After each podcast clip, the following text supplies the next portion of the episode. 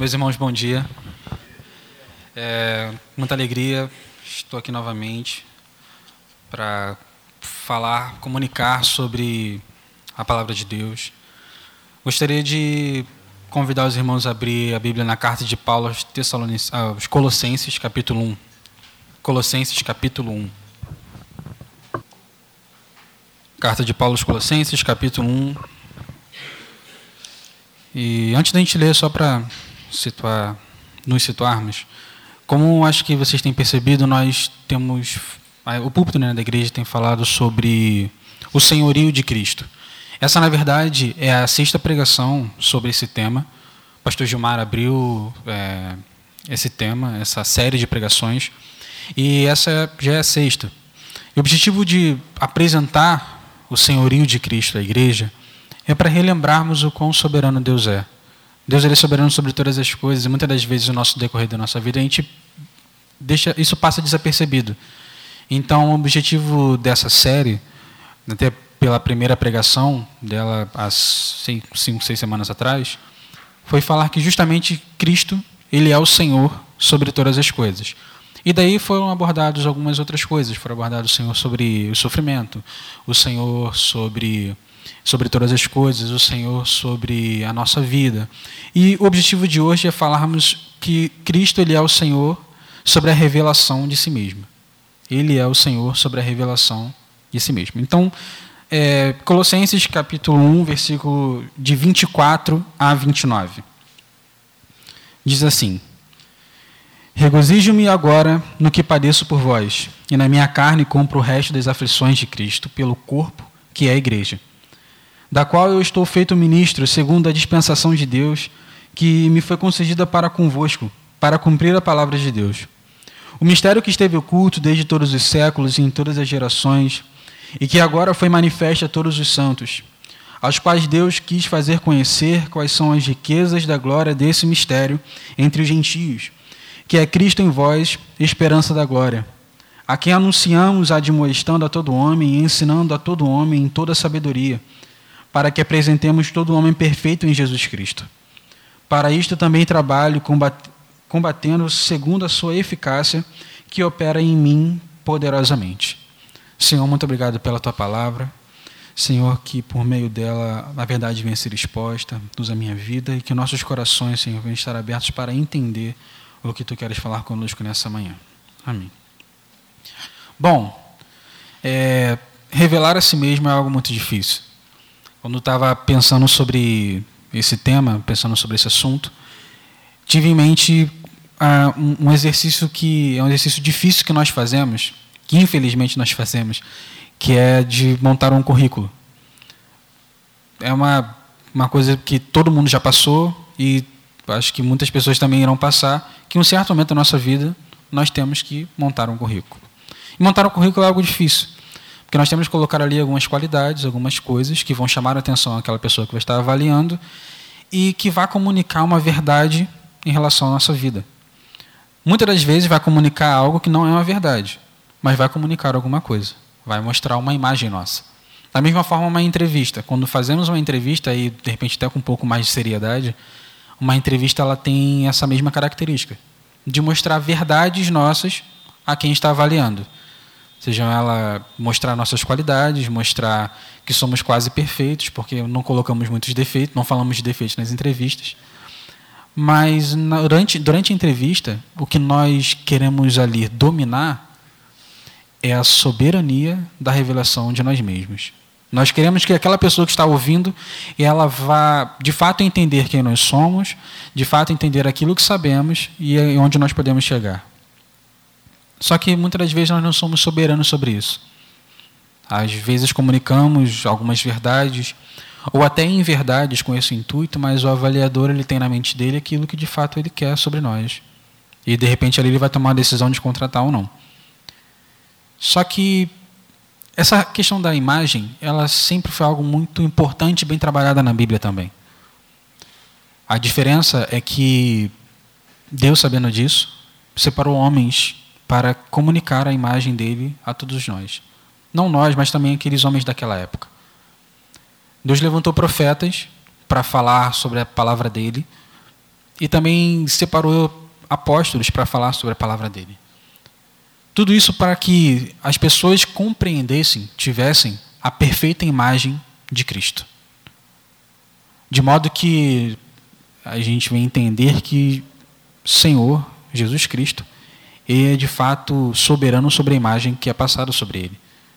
Porque ele cuida não só da maneira como é falada, mas também daquele que vai ouvir, e ele também não os homens que falavam sobre a palavra de Deus, falavam sobre a verdade do evangelho, eles não simplesmente comunicavam uma vez. Eles comunicavam, eles trabalhavam, eles ensinavam.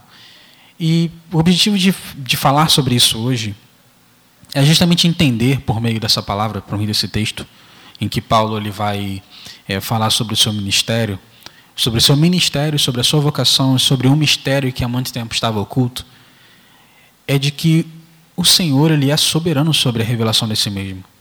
E que nós também somos responsáveis por isso. Nós estamos debaixo dessa soberania, soberania e responsabilidade. É dever nosso também como comunicamos. E o objetivo de hoje é adentrarmos nesse texto e falarmos um pouco sobre essas verdades, falarmos sobre o objetivo de Paulo quando estava escrevendo. Então, só para a gente situar, a carta de Colossenses é uma carta que Paulo escreve enquanto estava preso em Roma. Ele ele escreve provavelmente por volta do ano 60 depois de Cristo e ele escreve por meio de Epáfras. Não tem nenhum registro de que ele de fato foi à igreja de Colossos, porém Epáfras foi um dos homens levantados por Deus que instituiu aquela igreja lá. E Epáfras se encontra com Paulo e comunica aquilo que está acontecendo lá em Colossos. O que acontece em Colossos é que existe uma meio que um sincretismo. É, Colossos é uma cidade grega e por influência, influências gregas existem algumas filosofias que começaram a crescer naquela igreja. E essas filosofias elas começaram a se juntar com um pensamento é, cristão que havia naqueles irmãos. Então, quando eu digo sincretismo, é porque havia uma vontade de mistura, ou então um desejo de abarcar em si, de trazer em si algumas coisas que eram da cultura, da filosofia e da religião. Então, há alguns conceitos que posteriormente se iria, iria se desenvolver no gnosticismo entraram naquela igreja, tinha também culto aos anjos e algumas, algumas, alguns desvios da, da fé que foi passada pelos apóstolos. Então, quando Paulo, quando Paulo escreve a esses irmãos, ele escreve com não com o intuito necessariamente, é, é, ele escreve com o intuito de correção, mas é muito mais voltado para promover e, e explicar quem de fato era Cristo. Ele não, não, é um pouco diferente de algumas cartas que Paulo está corrigindo, mas é uma carta que ele vai mais promover, que ele vai mais explicar, trazer à luz, elucidar, né? quem de fato Cristo é. Então é nessa carta que nós temos aquela passagem do que a gente canta aqui, que ele é a imagem do Deus invisível, que Cristo ele ele é soberano sobre todas as coisas. E o objetivo da gente falar sobre isso é justamente, de a gente abordar esse texto é justamente sobre isso. De que Cristo é, está acima de todas as coisas, e ele também governa sobre a maneira como ele se revela e sobre a maneira como as pessoas compreendem quem ele é. Isso parece um pouco distante de nós hoje, principalmente por conta da maneira como as pessoas elas, elas absorvem a verdade, Falávamos é, em classe de que o desejo do homem foi ter para si uma verdade própria e distante do Criador dizer o que é certo e errado. Isso também acontece hoje nos nossos dias. E principalmente em relação à verdade. Cada um quer ter uma verdade para si. Porém, é, Deus cuida para que a verdade sobre ele venha a ser comunicada da maneira correta, venha a ser absorvida da maneira correta, venha a ser é, conduzida da maneira correta. E isso requer de nós esforço, estava requerendo de Paulo esforço, trabalho. E é importante que nós venhamos compreender o nosso papel dentro disso tudo. Então, é, expondo o texto, vamos ler, lemos né, o versículo, o, o texto, vamos voltar novamente ao versículo 1. Versão, perdão, versículo 24. O versículo 24 diz assim: Regozijo-me agora no que padeço por vós, e na minha carne cumpro o resto das aflições de Cristo, pelo seu corpo, que é a igreja? Bom, é, a princípio é uma frase difícil de compreender.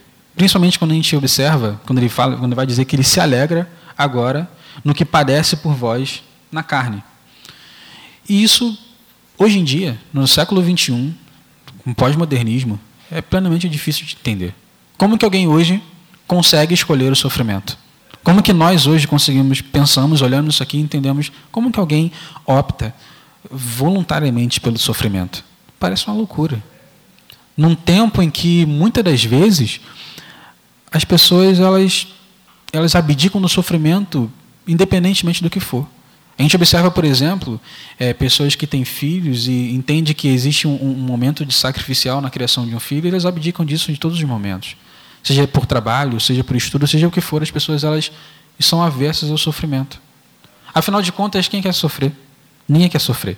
Existem muitas igrejas que vão colocar nas suas faixas dizendo venha para cá para parar de sofrer.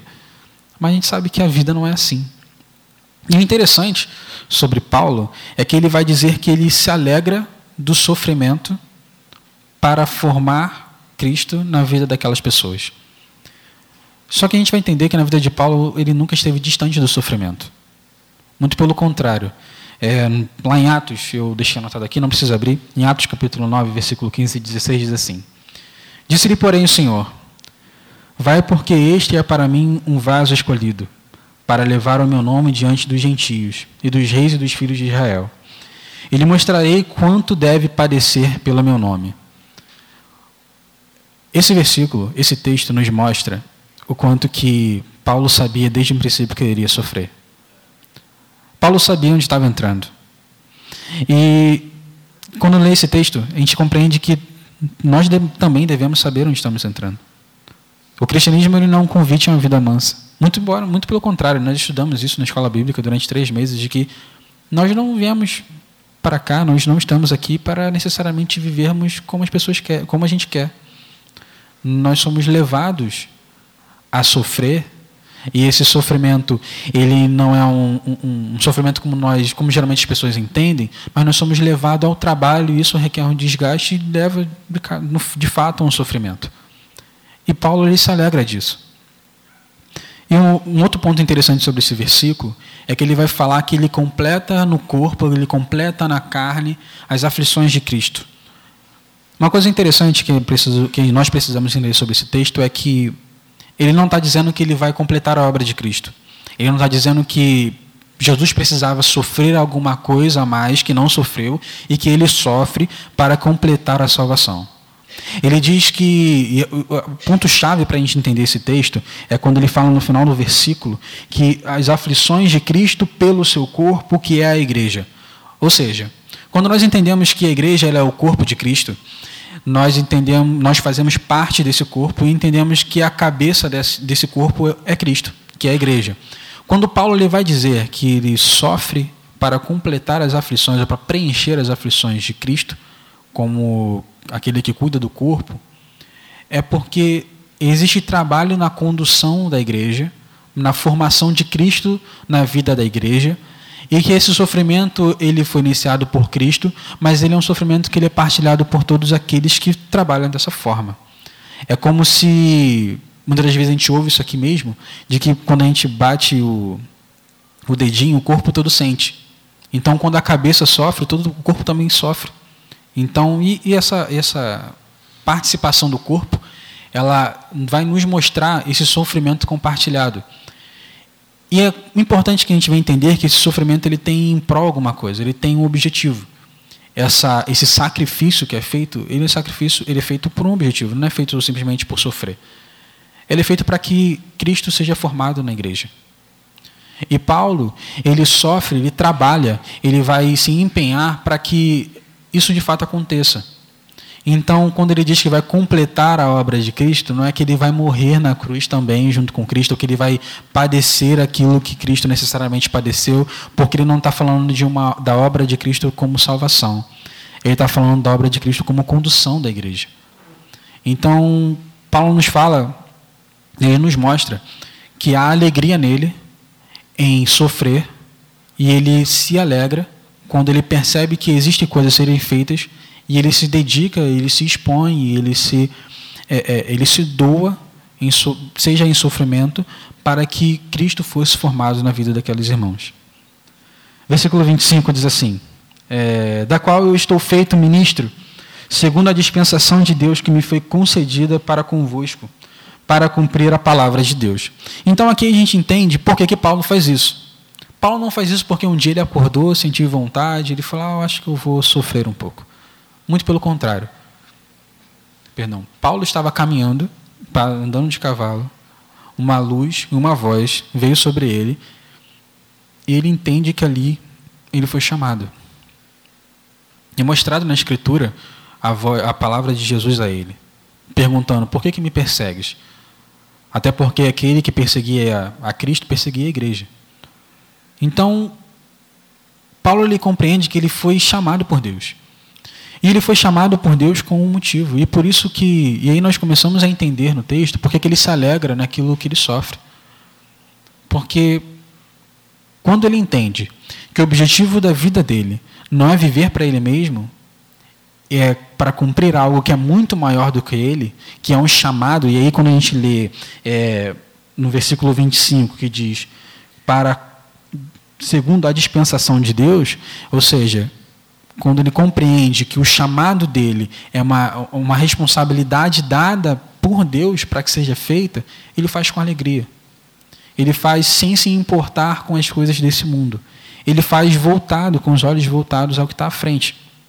E o que está à frente, que é o texto, é o ponto-chave desse texto, texto escolhido, versículo 26 e 27, diz assim: O mistério que esteve oculto desde todos os séculos e em todas as gerações, e que agora foi manifesto aos seus santos, aos quais Deus quis fazer conhecer quais são as riquezas da glória desse mistério entre os gentios, que é Cristo em vós, a esperança da glória. Ou seja, Paulo se alegra no sofrimento, porque ele foi chamado por Deus para comunicar especificamente essas verdades àquele povo. Paulo foi levantado para falar sobre um mistério, para falar sobre algo que algumas pessoas de repente não compreendiam. Na verdade, quando nós olhamos o Novo Testamento, nós vamos ver várias, é, é, várias referências a esse mistério. Jesus mesmo não dizia, você não entende aquilo que está escrito sobre mim, quando ele fala com os irmãos no caminho de, de os discípulos no caminho de Emaús. Ele não questiona sobre isso. E os, e os apóstolos, quando, vão, quando escrevem, eles escrevem justamente para elucidar aquilo que estava escrito já no Antigo Testamento. Então, quando Paulo é levantado e ele, ele entende essa missão que ele tem, que é comunicar a verdade da maneira mais correta possível àquelas pessoas que estão que precisam ouvir. Por isso que ele faz com esforço, por isso que ele faz se doando, por isso que ele faz entendendo que há sofrimento nisso, porque o contexto de Paulo era um contexto de perseguição. Era, um, era uma época pré-cristã, pré-cristã em que as pessoas elas não tinham o cristianismo como religião. Existiam alguns judeus que depois, durante o período interbíblico foram espalhados, ficaram no, não voltaram depois do cativeiro e ficaram entre os povos ali ao redor. Então havia um, um conceito, uma ideia de uma religião monoteísta que era diferente, muito diferente daquilo que é, existia naquele povo, que era um povo politeísta, acreditava em vários deuses. E quando Paulo ele é levantado por Jesus para pregar a palavra, para pregar o evangelho, ele vai, ele tem que comunicar, ele comunica uma verdade que muitas das vezes aquelas pessoas não compreendiam, eram sombras, eram coisas das quais elas já ouviram falar, mas não tinham pleno conhecimento. Se nós pararmos para olhar o livro de Isaías, o livro de Jeremias, Zacarias, nós iremos lembrar, nós iremos ver menções a Cristo. E é para isso que Paulo ele é chamado porque existiam mistérios que estavam escondidos há muito tempo, há muitas gerações, e Paulo ele vai falar sobre esse mistério que é Cristo em nós e essa é a esperança da glória. Ele vai falar sobre o evangelho. Ele vai falar sobre a presença de Cristo em nós por meio do seu espírito, ele vai falar de que por meio dessa presença em nós há a possibilidade de participarmos da glória de Deus no, na consumação de todas as coisas. Então ele vai explanar para aquele povo, para aquela igreja, que ele sofre, ele padece, ele completa o sofrimento de Cristo, porque ele foi chamado por Deus para comunicar essas verdades. E aí, continuando, versículo 28 e 29, diz assim: é, Esperança da glória, no versículo 27, a quem anunciamos, admoestamos a todos os homens e ensinando a todo homem em toda sabedoria, para que apresentemos todo homem perfeito em Jesus Cristo. Aqui ele não está querendo dizer que, que a pregação do Evangelho vai tornar o homem necessariamente perfeito. Nós sabemos que a perfeição é algo que para nós não tem possibilidade de ser atingida. Porém, o objetivo de Paulo, quando ele fala isso, que ele foi chamado, ele vai admoestar, ele vai ensinar com toda a sabedoria para que apresente um homem perfeito em Jesus Cristo, aquele perfeito em conhecimento da verdade de quem Jesus é. Então existe um trabalho nele em mostrar quem de fato Jesus é para cada pessoa que está ouvindo. Ele dedica a sua vida àquilo ali, ele dedica a obra dele àquilo ali, a comunicar uma verdade de modo que aquela pessoa ela venha conhecer plenamente quem Jesus é. E o interessante é que quando nós pensamos sobre isso, é que isso não pode ser feito uma vez. Não, a gente não pode chegar simplesmente aqui uma vez em um domingo e dizer assim: Jesus Cristo, Ele é soberano sobre todas as coisas, Ele é Senhor sobre tudo, amém. E nunca mais voltar nesse assunto. Não, muito pelo contrário.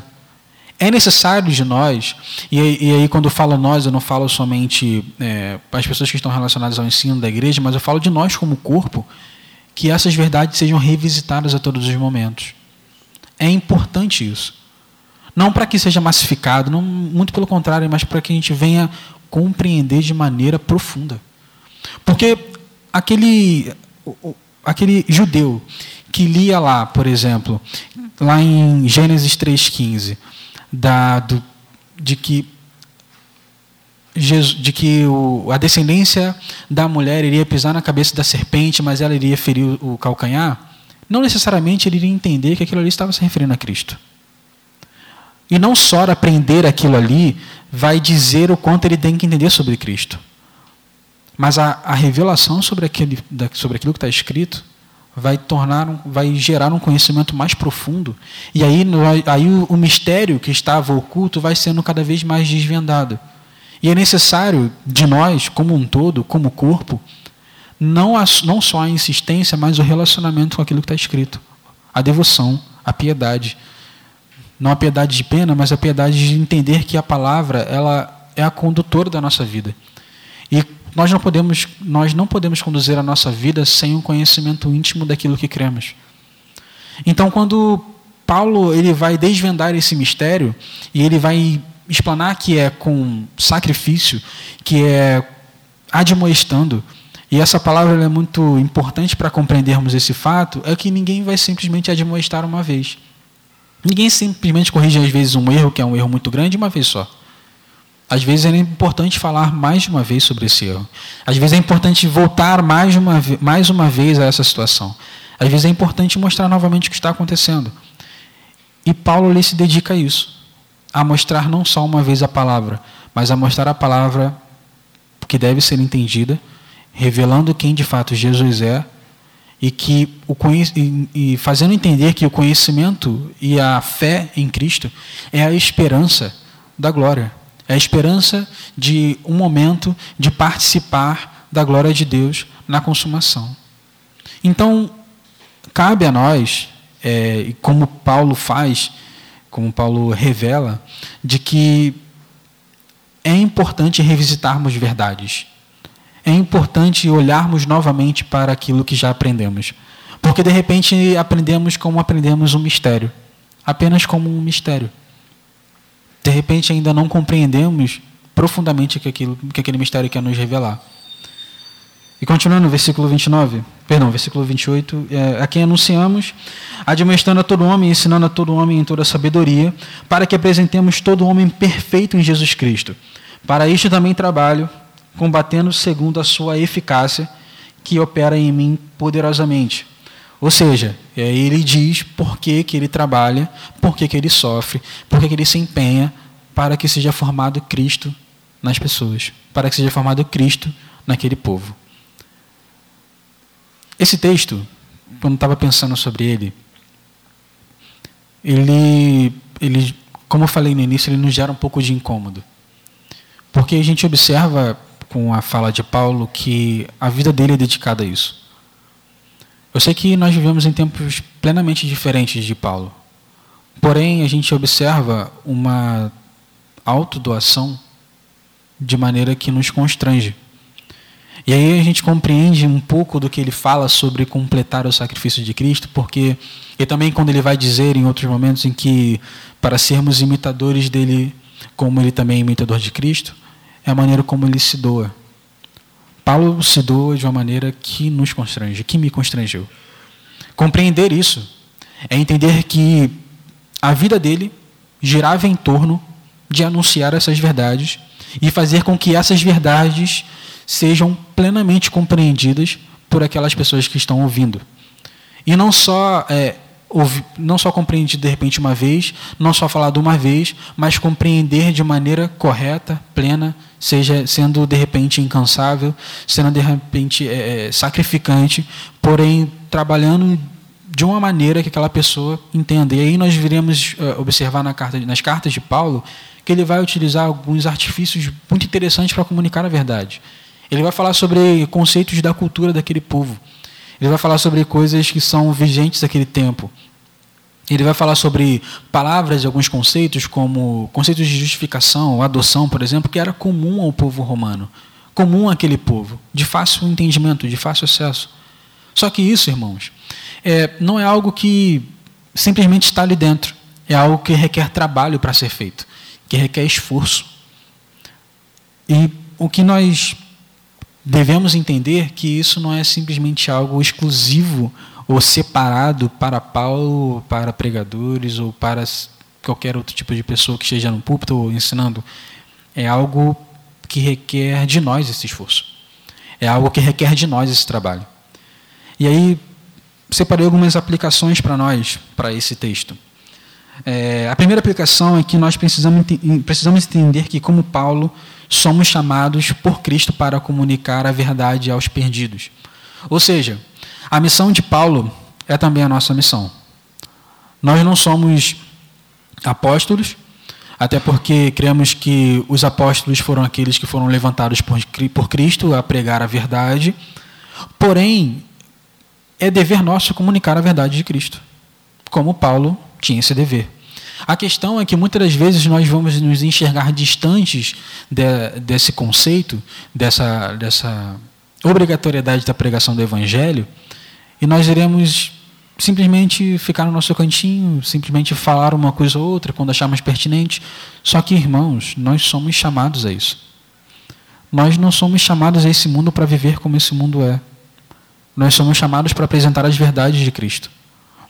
E apresentar as verdades de Cristo requer de, de, apresentar as verdades de Cristo requer de nós trabalho, requer de nós empenho, requer de nós esforço, requer de nós sim sofrimento. Porque é difícil apresentar essas verdades, principalmente porque as pessoas não querem ouvir a primeiro a, a princípio. Isso não é algo particular da nossa época, isso é algo da época de Paulo também. Nem todo mundo queria ouvir necessariamente uma verdade. Porém, nós somos chamados a isso. Isso requer de nós esforço, porque nós não podemos comunicar uma verdade tão grande de qualquer forma. Nós precisamos nos empenhar para comunicar uma verdade. Nós precisamos conhecer daquilo que estamos falando. Nós precisamos entender daquilo que estamos falando. Não podemos comunicar de qualquer jeito aquilo que cremos. E, e é muito interessante quando Paulo ele vai falar sobre, no primeiro versículo, ele vai dizer que ele se alegra disso que ele se alegra dessa tarefa.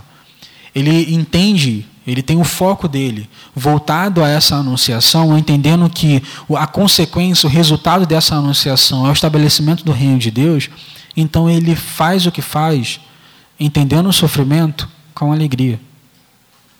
E muitas das vezes nós não, não nos alegramos daquilo que vivemos, ou da maneira que vivemos, principalmente porque o nosso foco está em outras coisas, nossas expectativas estão em outros, em outros lugares. Muitas das vezes por isso nós não nos alegramos com aquilo que fazemos. É importante olharmos essa verdade de Paulo e entendermos que deve ser uma verdade para nós mesmos, de que é missão nossa também completar a obra como Paulo completou.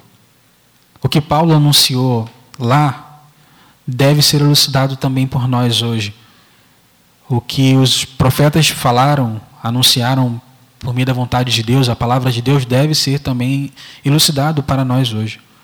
A palavra ela é viva e ela deve ser pregada. Só que ela não pode ser pregada de qualquer forma. Nós devemos lembrar, irmãos, que nós estamos anunciando o Senhor Cristo, que está acima de todas as coisas, soberano sobre tudo. A carta de, de, aos Colossenses é justamente para falar sobre isso, o senhorio de Jesus.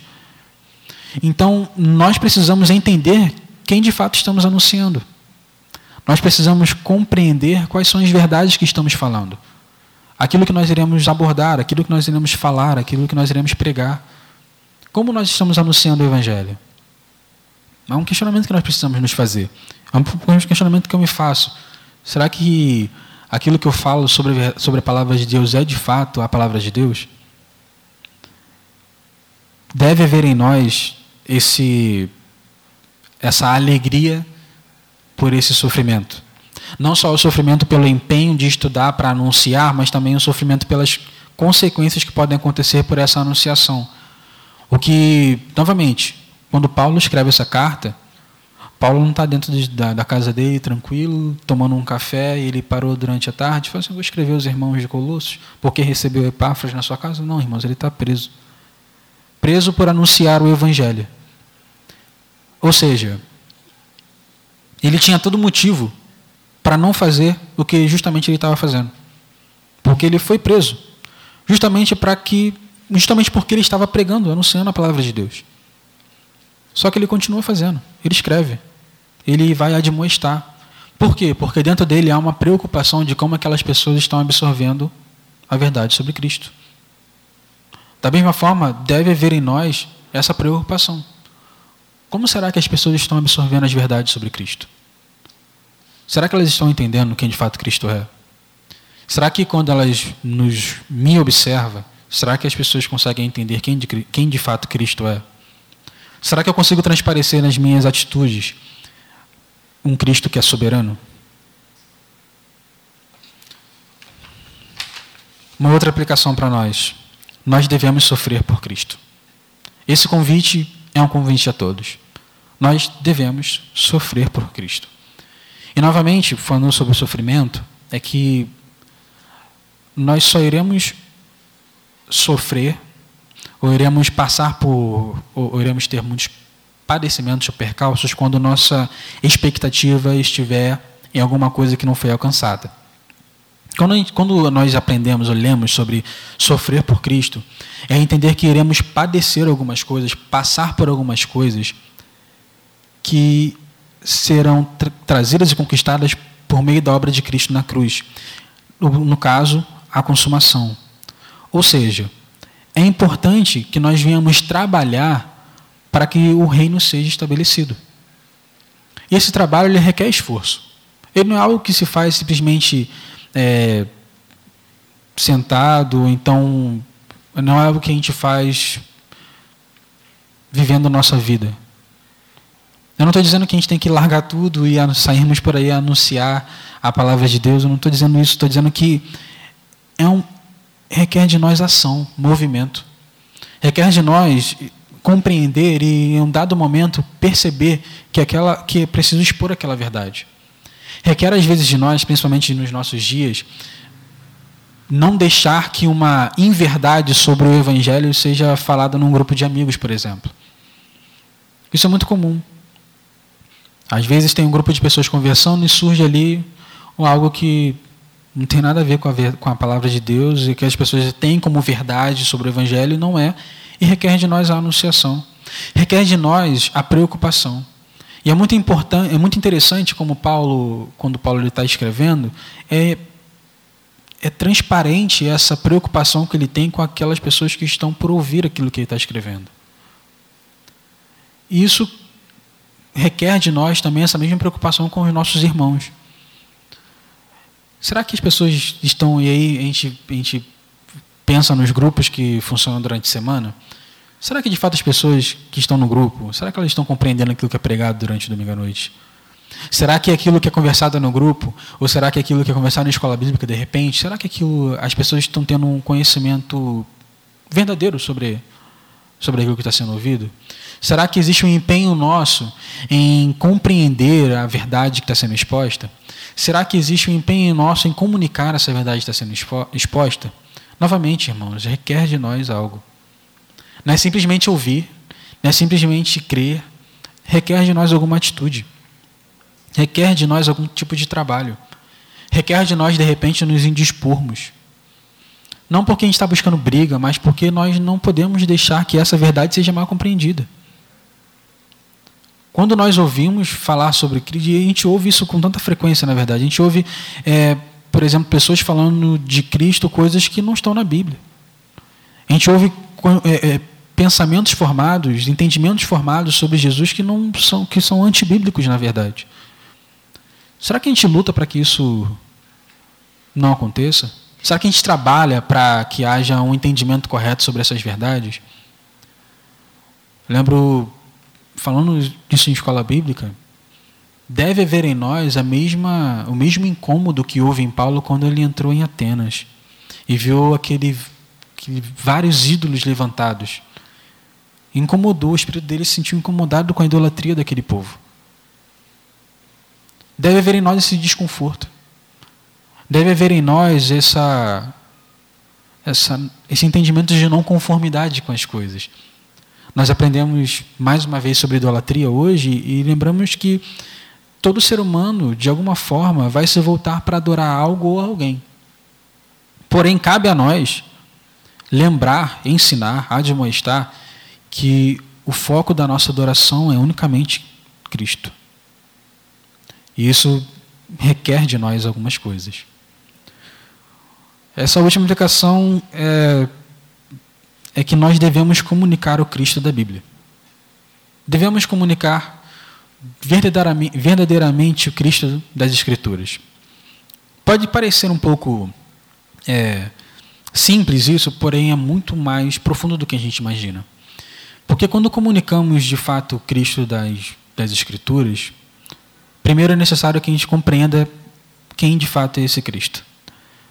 Depois que compreendemos quem de fato Ele é, é necessário de nós compreender o que Ele fez e depois compreender as consequências da sua, da sua obra. Só que muitas das vezes isso passa batido por nós. Um grande exemplo disso é o tempo de ministério de Cristo, por exemplo. Lá em. Quando a gente observa, por exemplo, nos evangelhos, a gente vê Jesus fazendo várias coisas. Jesus é, ele vai ensinar os discípulos, ele vai fazer milagres, ele vai fazer várias outras coisas. E no final ele vai dar uma missão para os discípulos, que são os apóstolos, perdão, para anunciar tudo aquilo que eles viram, sendo testemunhas de tudo aquilo que eles viram acontecer. Só que se a gente parar para observar hoje, o que as pessoas falam sobre Jesus e quando muitas das vezes nós ouvimos alguns entendimentos sobre Jesus, é que as pessoas têm Jesus como se fosse um santo milagreiro. Elas vão olhar os milagres que Jesus fez e vão é, clamar a Deus para que seja feito aquele milagre, porque Jesus ele é poderoso para fazer aquele milagre. Isso está errado? Não necessariamente. Só que quando os, quando os, os apóstolos escreveram eles não escreveram para mostrar necessariamente que Cristo é, pode fazer milagres. Lá em, e aí um outro texto para você anotar, lá em João, capítulo 20, versículo de 30 a 31, diz assim: Jesus, pois, operou também em presença de seus discípulos muitos outros sinais que não estão escritos nesse livro. Estes, porém, foram escritos para que creais que Jesus é o Cristo, Filho de Deus, e para que, crendo, tenhais vida em seu nome. Ou seja, tudo aquilo que Jesus fez tinha um propósito. A palavra que mais se encaixa naquilo que Jesus fez não é milagre, mas sim sinal. Porque um sinal ele aponta necessariamente para algo. E aquilo que Jesus estava fazendo estava, estava apontando para a sua messianidade.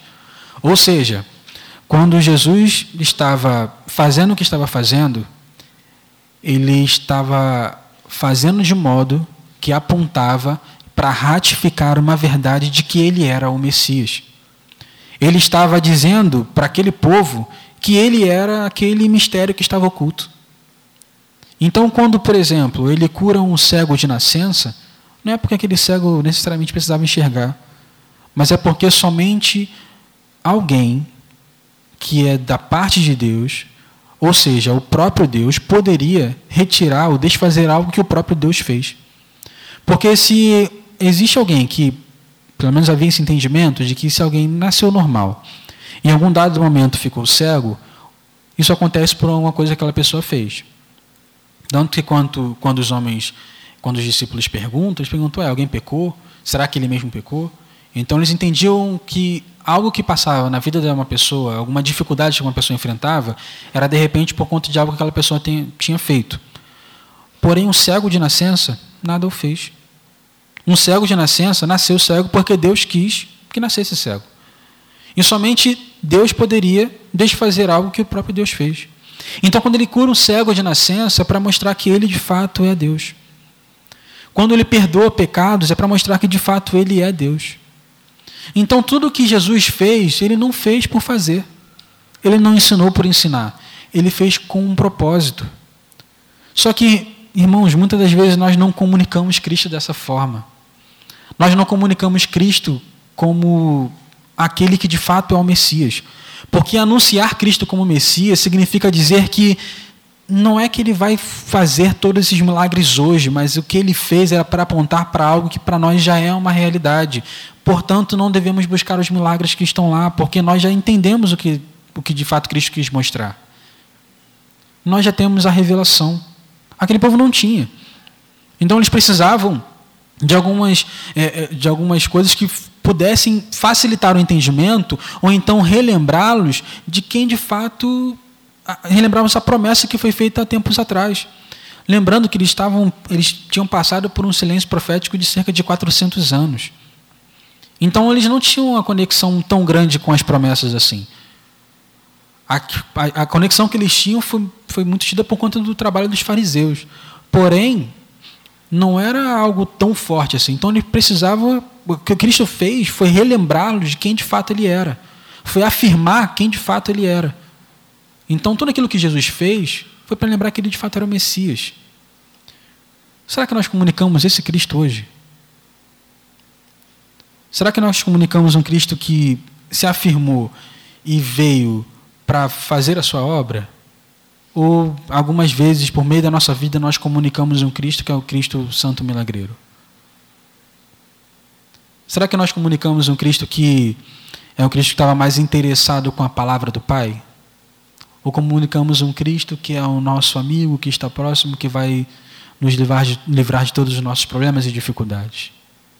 Novamente, irmãos, eu não estou dizendo que Cristo não vai fazer. Eu não, tô diminu não quero aqui diminuir o poder de Jesus de fazer o que ele quer fazer.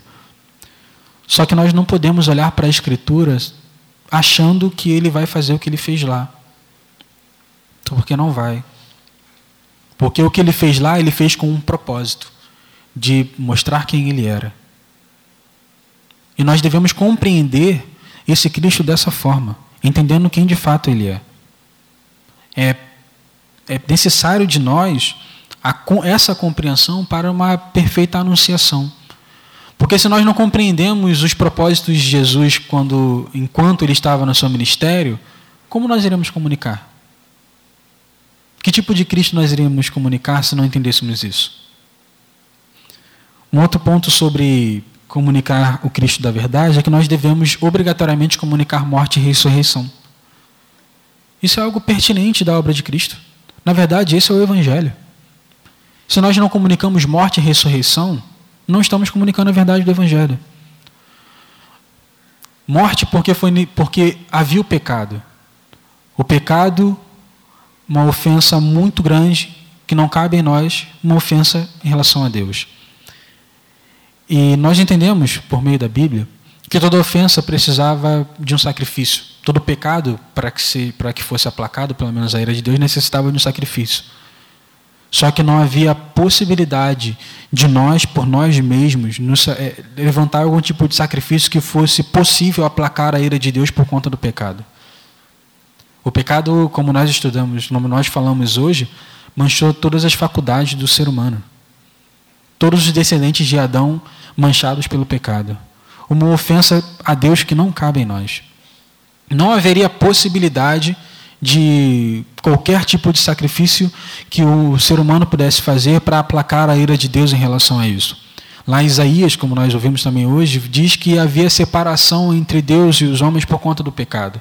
Não porque Deus se voltou, é, é, se virou as costas para nós, muito pelo contrário, mas as mãos dele estavam estendidas, os ouvidos abertos, os olhos abertos, porém o pecado fazia uma separação entre nós e Deus. Haveria necessidade de um sacrifício.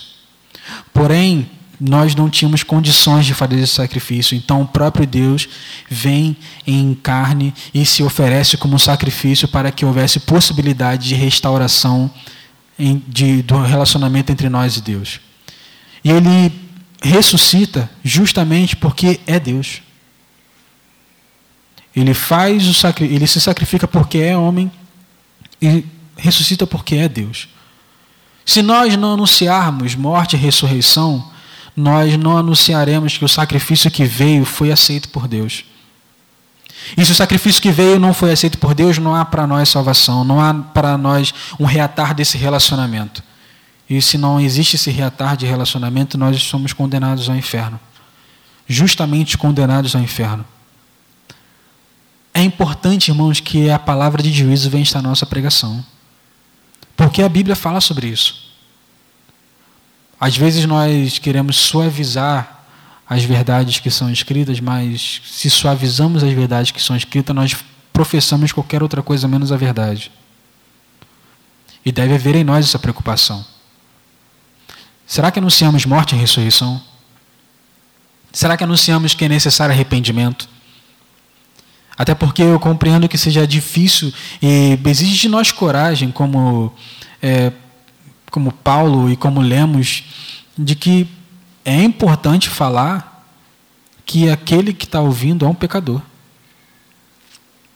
E muitas das vezes nós desviamos disso. Nós também somos esses pecadores. O pecado ele também está presente em nós.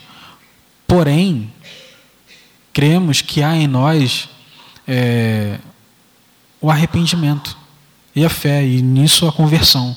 E toda a obra de Cristo, obviamente. Será que quando anunciamos Cristo nós falamos sobre essas verdades?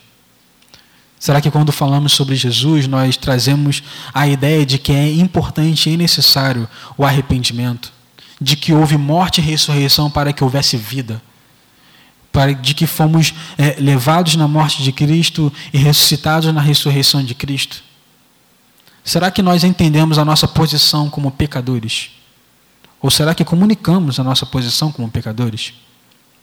É importante falarmos sobre isso, porque se não, se não abordarmos isso, não abordamos o Evangelho. E se não anunciamos o Evangelho, nós nos tornamos como os falsos mestres. Os falsos mestres que existiram na, na, na época dos apóstolos, nem todos eles tinham uma intenção de ser, de ser o anticristo. Nem todos eles tinham necessariamente a intenção de se levantar contra aquilo que Paulo estava dizendo. Não, muitas das vezes eram apenas compreensões incompletas ou equivocadas sobre uma verdade. E os apóstolos eles escrevem justamente para corrigir essas pequenas, esses pequenos desvios, esses pequenos desvios que de repente lá, que de repente não, que lá na frente causariam um grande distanciamento entre a verdade do evangelho e a verdade que estava sendo pregada. Ou seja, alguns homens que pregavam erroneamente, às vezes só pregavam erroneamente porque entenderam erroneamente, porque falavam erroneamente. E é dever nosso, irmãos, entender aquilo que cremos para que nós não nos tornemos como aqueles homens. Para que nós não venhamos ser como aqueles que anunciam a verdade do Evangelho sem ser de fato uma verdade. É importante que nós venhamos ter esse entendimento. É necessário de nós. Será que eu anuncio o Cristo verdadeiro? Será que eu anuncio o Cristo que de fato está escrito? O segundo ponto, perdão, o terceiro ponto dessa, dessa aplicação é que nós estávamos perdidos, porém, por conta desse sacrifício, temos a salvação. Então, nós anunciamos quem de fato foi o Messias, o que ele veio fazer, nós anunciamos a sua obra, a morte e a ressurreição, e nós anunciamos que por meio daquela obra, da morte e da ressurreição, é que nós temos possibilidade de relacionamento com Deus. Que se não fosse a obra de Cristo, não haveria possibilidade alguma de nos relacionarmos com Deus. Que não haveria possibilidade alguma de nos relacionarmos, de entender a, aquilo que Deus requer de nós, de entender aquilo que está escrito, sem esse relacionamento íntimo, pleno, por meio da cruz, não seria possível estarmos aqui. E o último ponto é que Jesus ele fez algumas promessas. E as promessas que ele fez, ele cumprirá. Mas ele não nos promete que vai nos dar necessariamente uma vida boa aqui. Muito pelo contrário, ele fala de que teremos aflições nesse mundo. Mas uma promessa que nós não podemos esquecer é que ele voltará. Ele fala que ele vai voltar. Ele de fato voltará. Só que nós, por estarmos distantes de muita coisa que a Bíblia nos ensina, nós vivemos a nossa vida achando que ele não vai voltar. E nós vivemos a nossa vida amontoando coisas desse mundo, buscando felicidades desse mundo, buscando não sofrer nesse mundo, porque nós imaginamos que toda a nossa vida é só nesse mundo e acaba nesse mundo. Irmãos, Jesus vai voltar. E nós devemos estar preparados para isso. E nós devemos anunciar isso. De que esse mundo, ele não é um fim em si mesmo. De que a nossa vida não é um fim em si mesmo. Que o reino de Deus será pleno. E que o governo dele será sobre todas as coisas. Isso foi iniciado na cruz e terá a sua consumação. Jesus vai voltar, isso é uma realidade. Se nós não vivermos de acordo com essa realidade, estaremos anunciando um Cristo que não é o Cristo da Escritura. Se nós não anunciarmos por meio da nossa vida essa verdade, nós estaremos anunciando qualquer coisa menos Cristo. Iremos anunciar, de repente, um, um conceito religioso que é muito é, que é muito bonito, que é muito belo, que é muito legal, que nós precisamos amar ao próximo, mas se nós não anunciarmos que ele voltará, é uma vida em si mesmo é nada. Nós precisamos anunciar isso. Como Paulo diz, nós precisamos anunciar a esperança da glória, que é Cristo. Anunciar, de fato, que acender né, essa esperança de que Jesus vai voltar. E que se nós não anunciarmos dessa forma, o que estamos fazendo? Como estamos vivendo? O que estamos pregando? o que, que as pessoas estão aprendendo quando nos observam? É importante, irmãos, que quando anunciarmos Cristo, nós venhamos de fato anunciar o Cristo da Escritura. Anunciar o Cristo da Escritura, às vezes, pode ser um pouco confrontador, porque vai confrontar, de repente, os nossos próprios conceitos sobre esse Cristo. Mas, se nós não anunciarmos o Cristo da Escritura, nós seremos como aqueles falsos mestres e falsos profetas que introduziam filosofias, introduziam heresias na igreja de Cristo. Irmãos, Deus vai cobrar desses homens.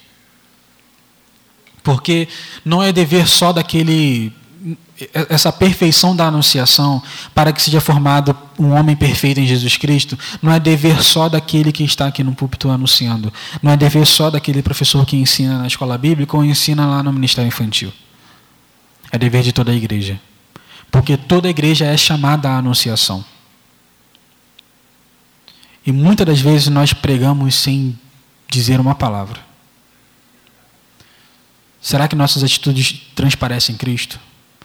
Será que quando falamos, nós transparecemos que Cristo ele é soberano? Será que no conhecimento, no entendimento das pessoas em relação a Cristo, será que elas estão entendendo que Cristo é de fato Senhor sobre todas as coisas? Será que nós conduzimos as nossas vidas dessa forma? Que esses questionamentos venham estar conosco nessa manhã. Amém? Vamos orar. Senhor, muito obrigado por estarmos aqui. Muito obrigado, Senhor, pela tua palavra. Sabemos, Senhor, que a tua palavra é viva. Sabemos, Senhor, que a tua palavra exige de nós. Sabemos, Senhor, que conhecimento ele gera responsabilidade. Nós somos chamados, somos responsáveis para anunciar o teu reino, de modo que os princípios do teu reino venham ser observados por as pessoas desse mundo. Somos aqueles, Senhor, a quem o Senhor escolheu antes da fundação do mundo para levar adiante o teu governo. Não por força, mas por verdade, por soberania que está no teu nome. Clamamos a Ti, Senhor, nessa manhã, para que essas verdades venham ser presentes em nossas vidas. Que nós venhamos ser de fato, Senhor, espelho da Tua glória, que nós venhamos ser de fato espelhos da Tua verdade, Senhor.